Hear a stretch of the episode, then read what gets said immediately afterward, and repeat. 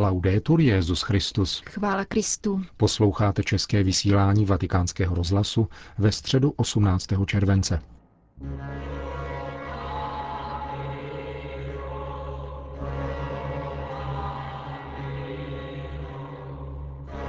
Středeční audience svatého otce se z důvodu jeho dovolené v tomto měsíci nekonají. Můžete si však poslechnout třetí část studie polského filozofa a teologa Dariuše Oka, nazvanou S papežem proti homoherezi.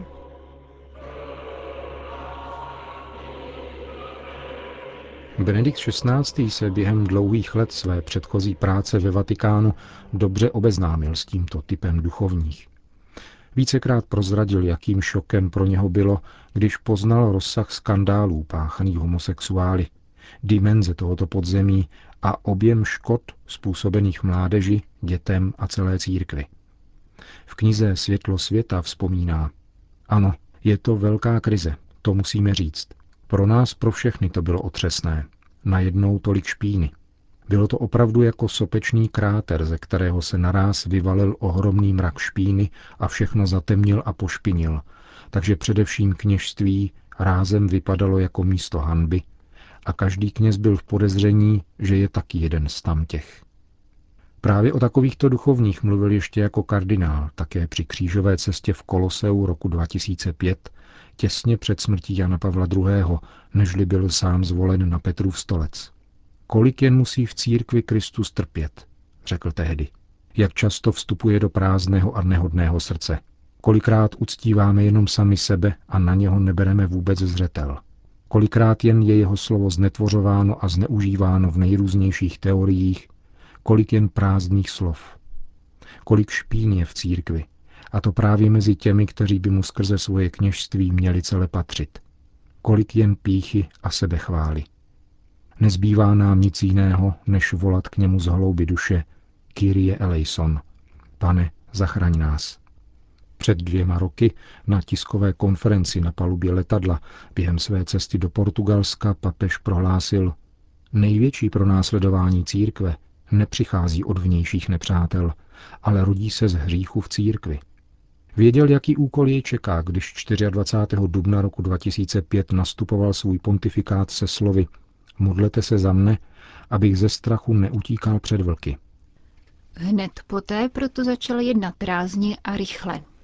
Očista církve od homosexuálních deliktů a jejich nepřípustnost v budoucnu je jednou z priorit jeho pontifikátu. Energicky začal odsouvat z úřadu kompromitované duchovní. Už v prvních měsících pontifikátu, ještě v roce 2005, nařídil vydat instrukci, která přísně zakazuje svěcení nevyléčených homosexuálů. Této instrukci předcházel list, který zaslal apoštolský stolec biskupům celého světa a ve kterém bylo nařízeno okamžitě odvolat ze všech vychovatelských funkcí v seminářích ty kněze, kteří mají homosexuální sklony. Instrukce Kongregace pro katolickou výchovu z 28. června 2008 zcela zakazuje jejich přijímání do seminářů. Výslovně se tam hovoří o nevhodnosti kandidátů se silně zakořeněnými homosexuálními sklony, neodstraní-li je psychologická pomoc či psychoterapie. Nota římského vikariátu z roku 2010 prohlásila tyto zásady za vzor pro celou církev. Příkladem toho, jak postupovat v těchto případech, je také pastýřský list papeže, nazvaný Těžký hřích na bezbraných dětech a adresovaný irským katolíkům také roku 2010. Podobně jako provedl nynější prezident Německa, pastor Joachim Gauck, zdařilou a vzornou lustraci v bývalé NDR, tak jeho rodák ve Vatikánu provádí solidní, poctivou a křesťanskou očistu církve. Rozhodným zveřejněním zákazu světit osoby s homosexuálními sklony a tím zamezit regeneraci tohoto nezdravého prostředí se papež snaží do budoucna předejít opakování podobné katastrofy. Je třeba to zdůraznit, protože problematika homosexuality v kontextu kněžství nebyla vždy dostatečně brána v úvahu. Zdá se, že přelom, který v této oblasti nastal přispěním Benedikta XVI. a apoštolského stolce, nebyl zaznamenán úplně všude. Jeho závěry lze zhrnout následovně. Na místo dělení homosexuality na aktivní a pasivní zavádí svatý otec v oficiálních dokumentech rozlišení na přechodné homosexuální sklony objevující se během dospívání a na hluboce zakořeněné homosexuální sklony.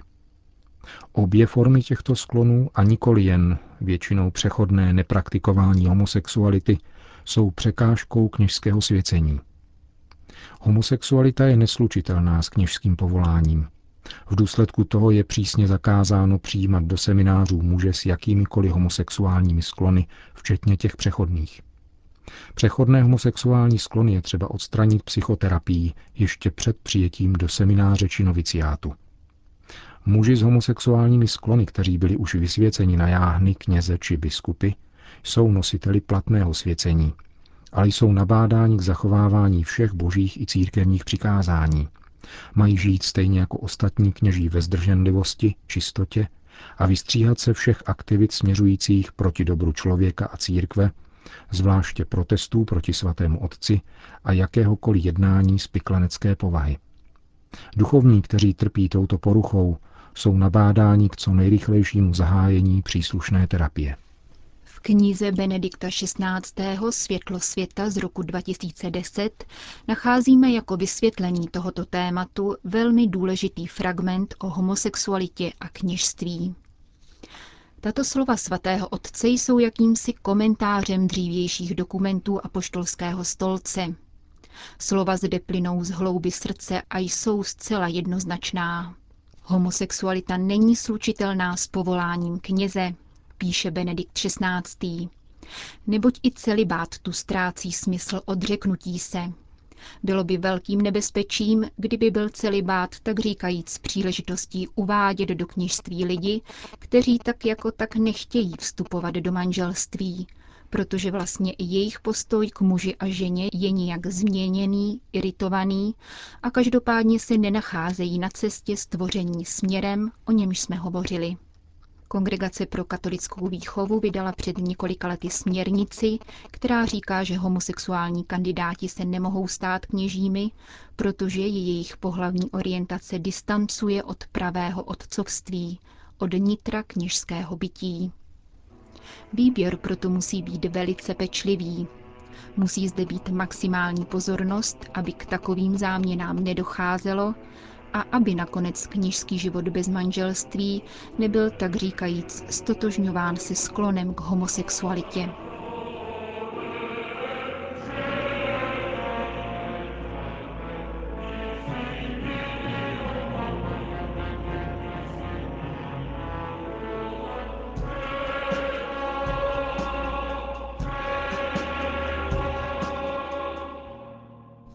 Ne všichni ovšem výše zmíněné zásady přijímají.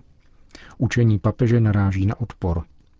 Církevní homosexuální kruhy se brání a přecházejí do protiútoku. Na ospravedlňování potřebují také intelektuální nástroje a proto se jejich pojetí homoideologie stává homoherezí. Nejotevřenější revoltu proti papežovi a církvi projevují někteří jezuité ve Spojených státech amerických, kteří svatému otci zjevně protiřečí a prohlašují, že navzdory jmenovaným vatikánským dokumentům budou i nadále přijímat kleriky s homosexuálními sklony a dokonce je do svých provincií přímo zvou. Mají v tom dlouhou tradici, neboť jsou už mnoho let baštou homoideologie i homohereze. Osvojují si četná stanoviska heretického morálního teologa, bývalého kněze Charlesa Kurána. Jsou pod mocným vlivem svého bývalého spolubratra, otce Johna McNeila, který založil pro homosexuální hnutí Dignity a publikoval knihu Církev a homosexuál, ve které výslovně odmítá církevní nauku a přijímá homoideologii. Tato knížka získala imprimátur jeho provinciála z New Yorku a i přes zákazy z Vatikánu byla mnohokrát vydána. Pro mnohé homosexuály se stala jakousi biblí. McNeil pro ně znamená patrně víc než Ježíš či svatý Pavel a zcela určitě víc než papež. Časopisy Theological Studies a také Amerika, vydávané americkými jezuity, nadále podporují a šíří pro homosexuální ideje. Má se proto za to, že právě v jejich řadách je nejvíce homosexuálů, odhadem patrně více než 30% Gejům je u nich čím dál lépe, ale zároveň stále hůře těm kněžím, kteří se v této specifické atmosféře cítí špatně. Zdá se, jako by tito jezuité zaměnili svůj tradiční čtvrtý slib papežovi na slib arci neposlušnosti. Netřeba se tomu zvlášť divit, protože duchovní jsou vystaveni všem vlivům své doby, včetně těch nejpokleslejších. Pokud jsou slabí intelektuálně či morálně, pak jim nejen podléhají, ale stávají se na nich závislými. Je to jeden z hlavních zdrojů herezí, kterých v církvi vzniklo mnoho a mnoho jich také církev demaskovala a překonala. Za vlády fašistických a marxistických ideologií byli v církvi také fašističtí a marxističtí kněží. Nyní, kdy levice prosazuje homoideologii, jsou samozřejmě i v církvi kněží, kteří homoideologii přijali za svou a někdy se stávají přímo homoheretiky. Jde tu však o samotnou existenci církve. S ideologií a manipulací je třeba bojovat v samotném zárodku, neboť objeví se více takových duchovních, může být pozdě. Může dojít k sebedestrukci církve, jak se v některých případech děje na západě. Církev, která popírá sebe samu, odmítá svou vlastní nauku, stane se nepotřebnou a umírá, jako církev v Holandsku. Něco, co si samo protiřečí, nemůže vydržet dlouho. Pokud se homolobistům umožní v církvi svobodně působit, pak se za několik desetiletí mohou zhroutit celé kláštery a diecéze, jako ve Spojených státech amerických, kde je kněžské povolání stále častěji označováno jako gay profession, anebo v Irsku, kde se do vyprázdněných seminářů muži bojí vstupovat z obavy, že budou okamžitě označeni za narušené jedince. Situace se trochu podobá té z počátku reformace, kdy odpadaly od církve téměř celé země a národy a jednou ze zásadních příčin tohoto stavu věcí byl nevýdaný mravní úpadek a nevázanost, v níž žili někteří duchovní, včetně samotného papeže Alexandra VI. Tak jako se Tridentský koncil snažil zachránit církev především skrze obrácení a upevnění disciplíny, tak se o to snaží Benedikt XVI. mimo jiné maximálním omezováním počtu i vlivu církevních homoloby. V tom se projevuje také jeho prorocký a vědecký talent a tím i formát jednoho z největších teologů naší doby, který zároveň vede duchovní boj.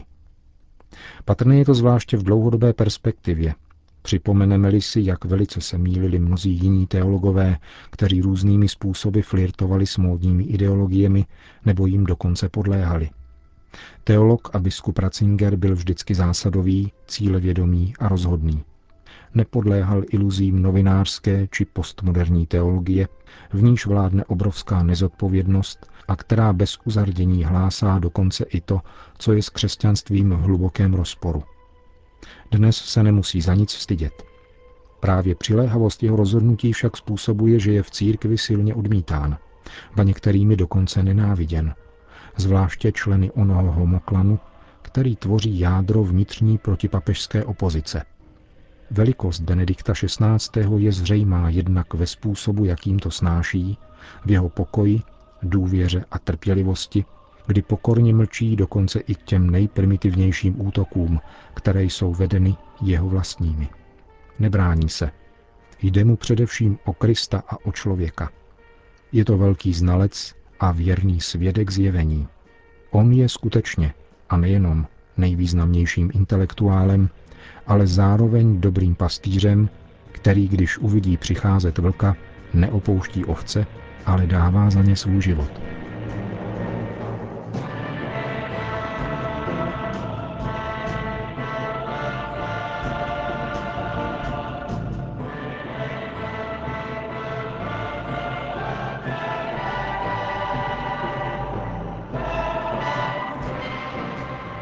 To byla třetí část studie otce Dariuše Oka s papežem proti homoherezi.